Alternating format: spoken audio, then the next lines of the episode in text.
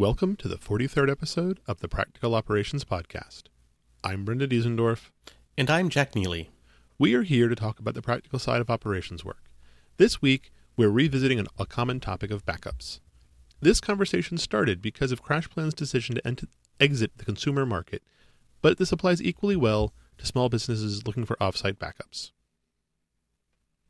So, Brendan, should we revisit what backups actually are? It probably is wise. I like to think of backups as your basic time machine. Low on features, only travels in the past, but saves your rear end. And as we often say, RAID is not backups. This is not a redundant copy of your data. This is a separate copy of your data that is isolated from your primary copy. So if a hard drive fails, RAID protects you from hardware failure. Backups protect you usually from human failure. So if you delete something on your on your RAID system, it's gone. There is no getting it back. Um, if you realize that you deleted a file or directory three months ago and you really need that stuff back, that's what backups are for. Yeah, your replication for a RAID set will happily replicate the command to delete the data across all the devices and all the other things that are connected to it. So, in this sense, Dropbox is not a backup.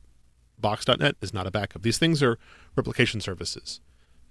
And all of this, today's episode came out of the decision of Code 42 Softwares, the maker of CrashPlan, to exit the home backup market for many years. I've been using them since 2010, Oh. 2011 easily. Yeah, I've been using them for years and years as well. And p- my primary reason for using them is they had excellent Linux support. And I run a lot of Linux machines. I can toss CrashPlan on it.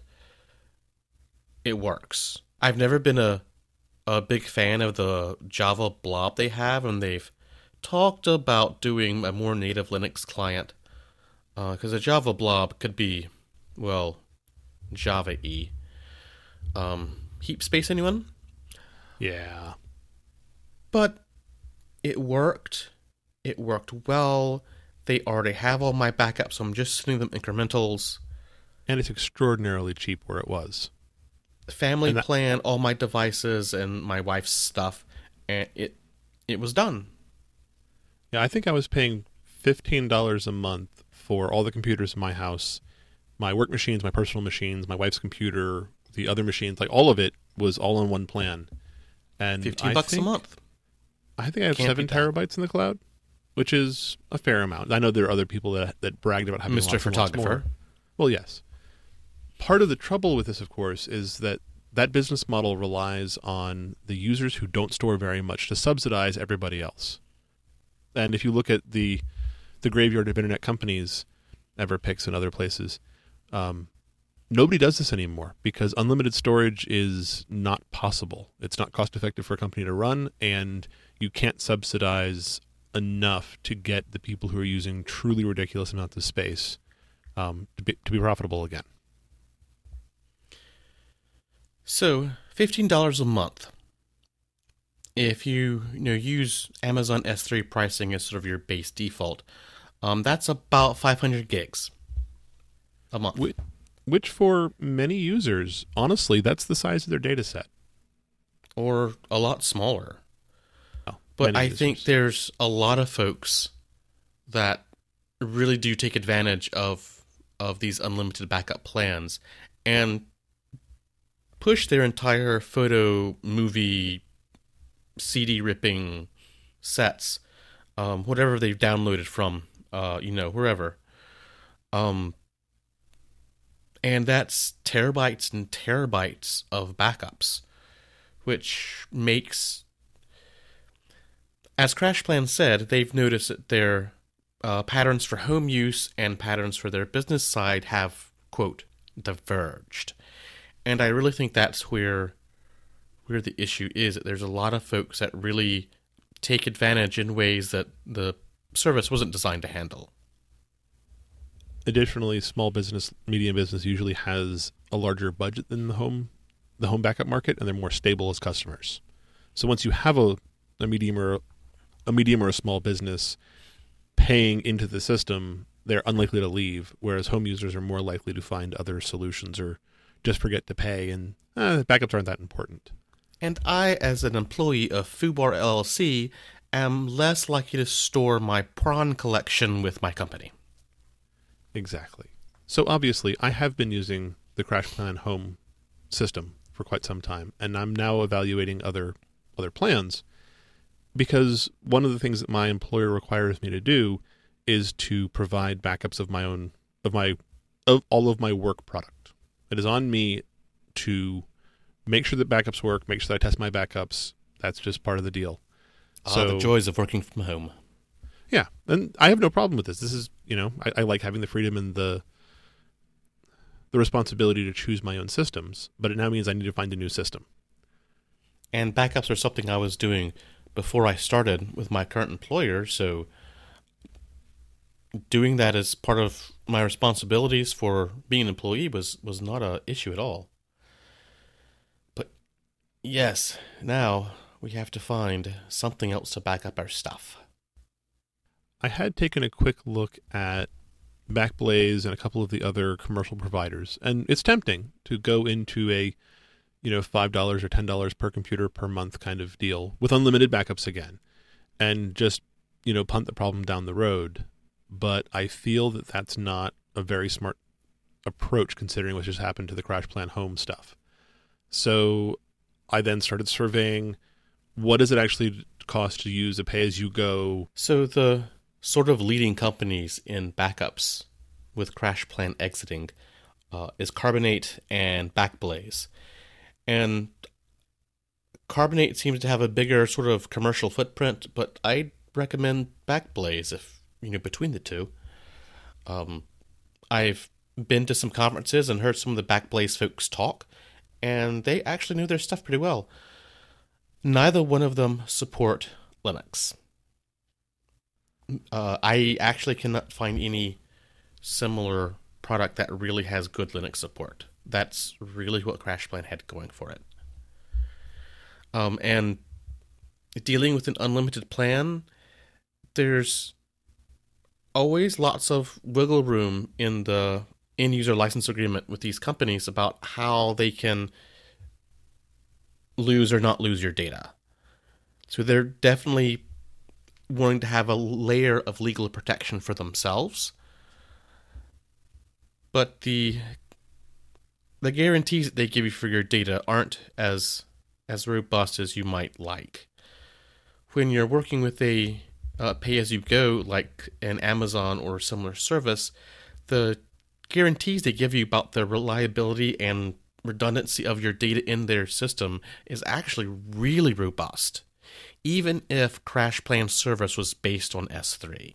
And this is one of the places that I feel very comfortable in using the pay as you go model because, first, I am not going to be anything close to the largest user of the service. There are companies that have hundreds or hundreds of petabytes or, or, sorry hundreds of terabytes or even petabytes of data in S3 or the other the other object stores that are available and I'm going to be putting in between 3 and 7 terabytes, depending how we slice the data.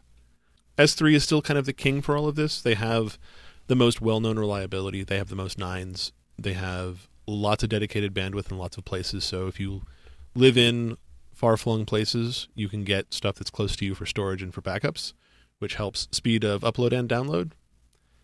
Um, they are also one of the, the costlier options still. Um, you the, the premium service comes with a premium price. S3 is about uh, two cents, uh, two point three cents per gig month, which isn't horrible by any means, yeah, Amazon has reputation. I vastly would prefer my data there than a lot of other places. Um, there's several different layers of or yeah, sure. There's several different flavors of S3. Uh, the default standard storage is uh, 2.3 cents a month.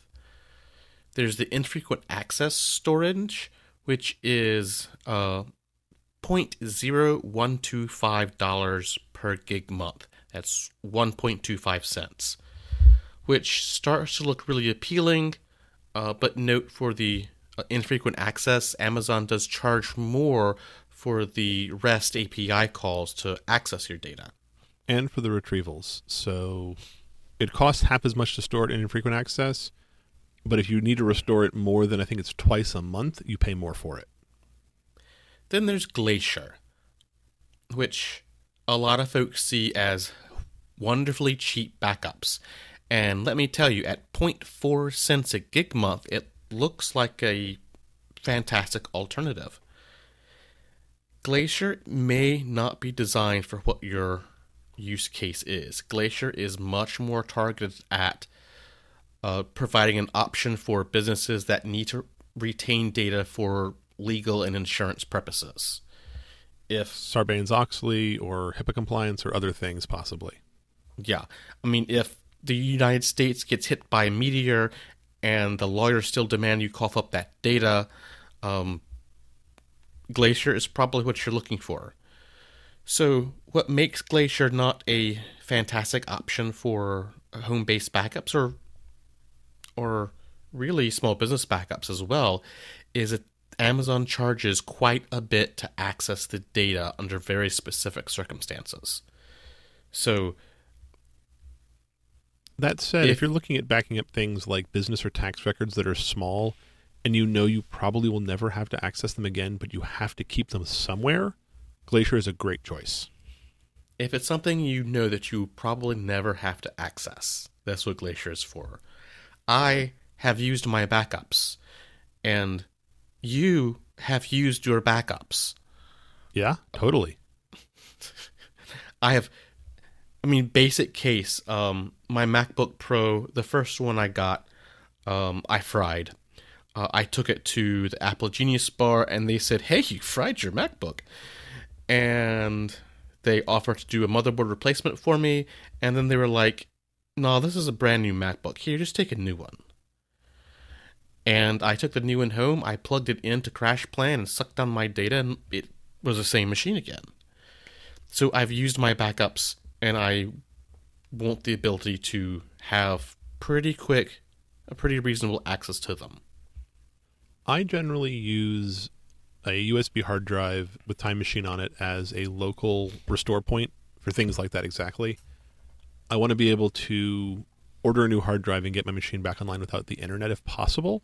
For me, the offline the the cloud backup is more for oh my house burned down or I'm on vacation and I have to get this file that was deleted 3 months ago and I don't have access to a backup drive.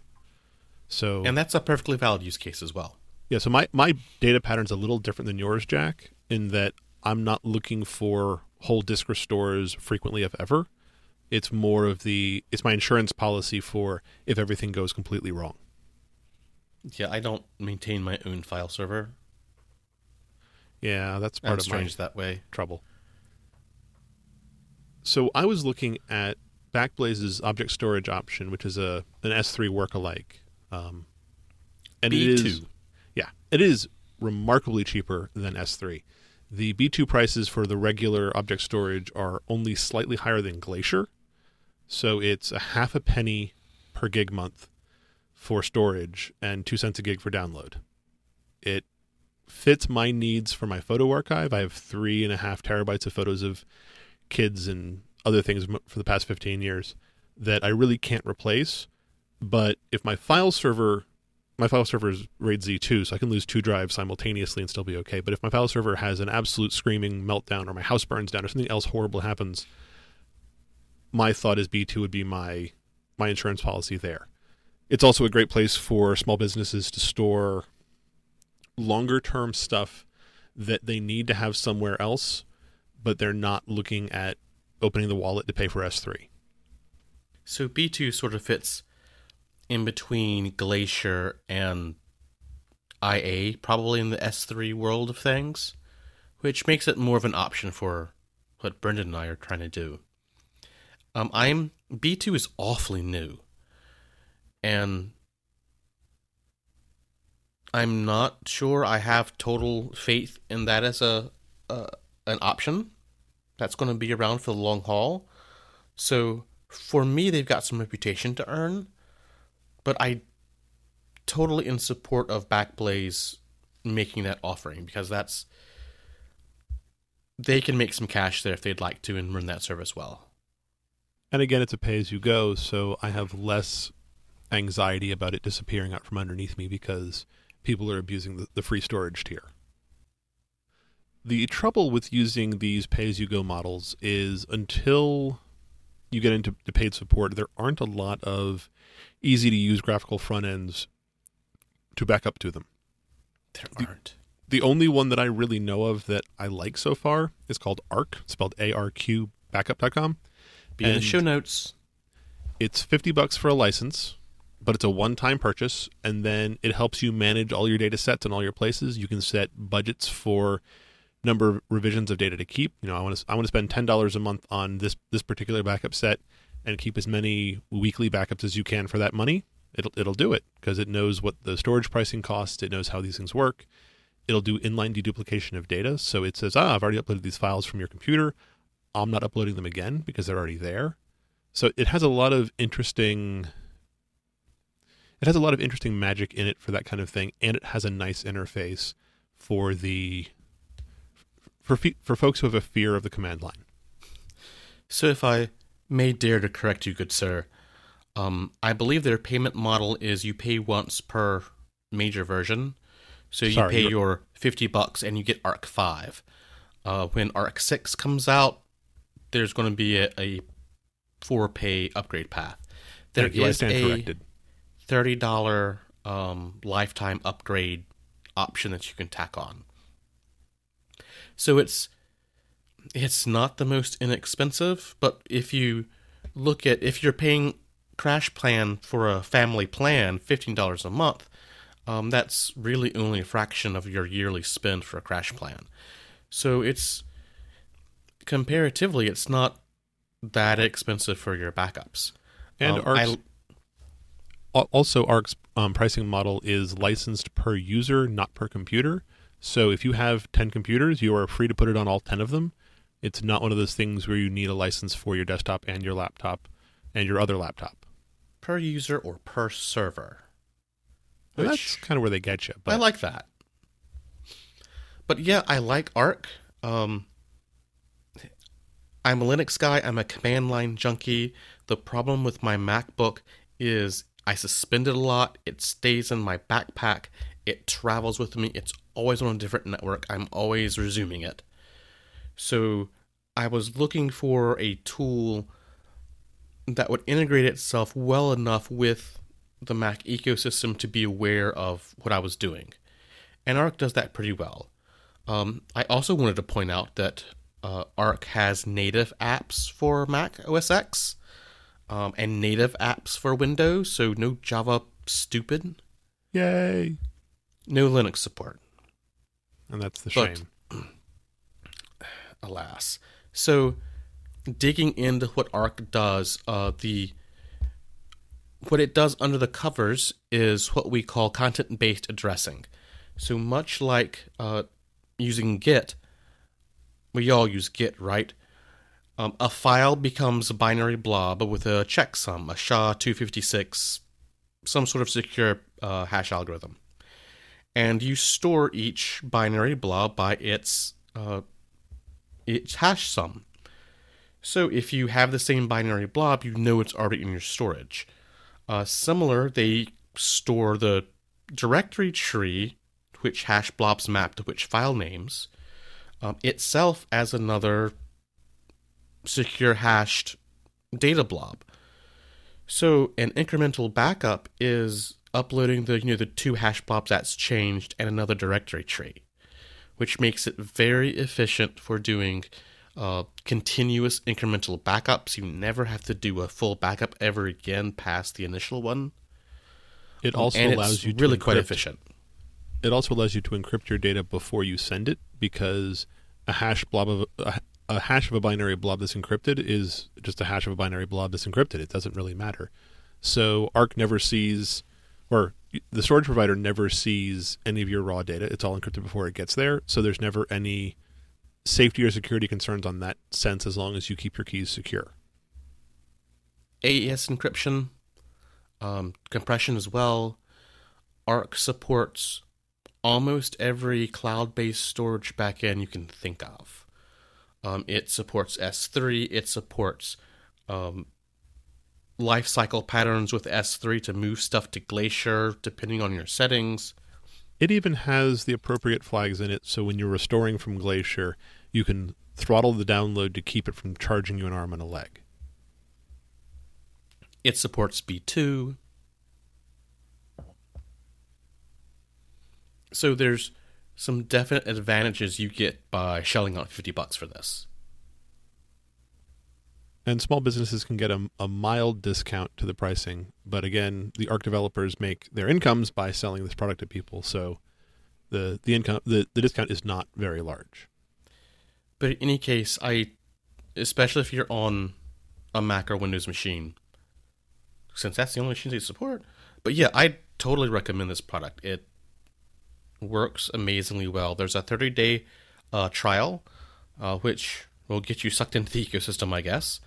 The backup format that they use is open, documented. There are open source tools available for downloading your your backups and recovering them. So if you no longer have your Arq license or something crazy happens, Arq shuts down and is no longer a company, your backups are still recoverable. So on the Linux side, what are you thinking of doing for the pay-as-you-go storage backups? Well, as we move to the open source solutions, there's sigh. The there's several content-based addressing uh, solutions. Uh, really, one family that's that I like uh, that I would recommend. The issue being that it's hard to do content-based addressing uh, s- solutions like this on an S3 or object store. It's much easier to do them on a native file system. It's much easier to do them over SSH.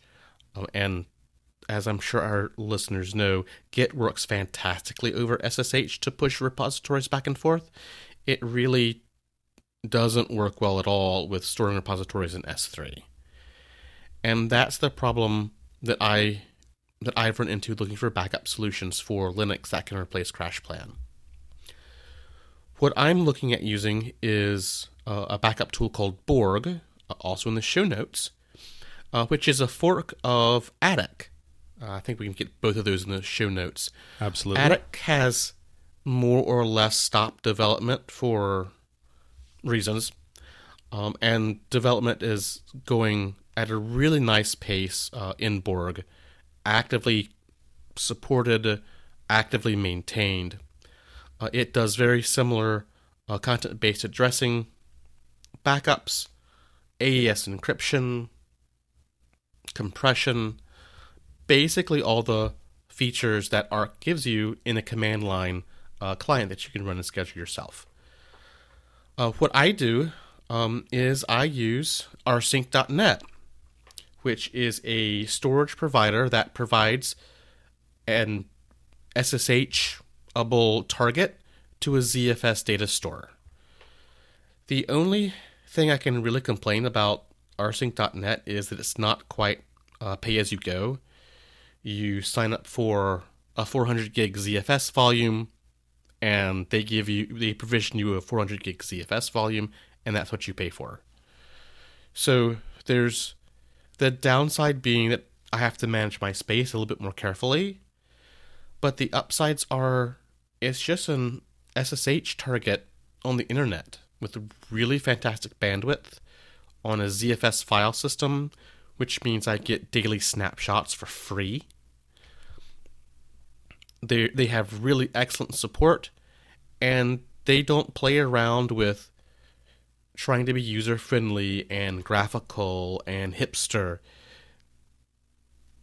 It's an SSH target on the internet and a support email address, and the support's pretty good. My biggest hesitation for using rsync.net, I looked at them because my file server at home, where my photo library lives, is on a ZFS dataset, is the pricing model. Um, at eight cents per gigabyte month for the entry tier of rsync.net, it put it out of my price my, my price range for my data set. But if I was trying to do a smaller thing like a home directory, I think it would be great. So, rsync pricing. Do some research. Um, search around on Hacker News. There's some great articles and plugs for rsync on Hacker News. And, oh, why not? If you dig around enough on Hacker News, you'll notice that um, some of the sales guys from rsync have posted that if you sign up and request the Hacker News discount, uh, you'll get a lower rate. The rate that they give you for the Hacker News discount is quite significant. Um, I was very surprised. Um, combining that with uh, offers an encouragement to be billed annually instead of monthly, I've actually been able to get rsync.net down to three cents a gig month, uh, and I still have uh, geo redundant uh, uh, copies of my data. That's tempting. I may have to look back into that. So, yeah, they want their cash as well, uh, but they have they're willing to compete with folks and retain their customers. And with the and being that there are very few other companies out there that do what rsync.net does as well as they do, it makes it a really appealing uh, a really appealing option besides S3. And honestly, just the ability to ZFS send, ZFS receive the data set Uh-huh. sounds extraordinarily nice. And here's the lovely thing. They maintain uh, S3 CMD on their systems, so you can upload and download from rsync.net to S3 as it suits your purpose. Interesting. Very. As a closing note, we're not going to really talk about the larger systems. Once you get into a medium sized business or a large business, really the winner for doing backups off site or backups at all is tape. And it's boring and it's old and it's stodgy, but tape is cheap. Like it's really cheap.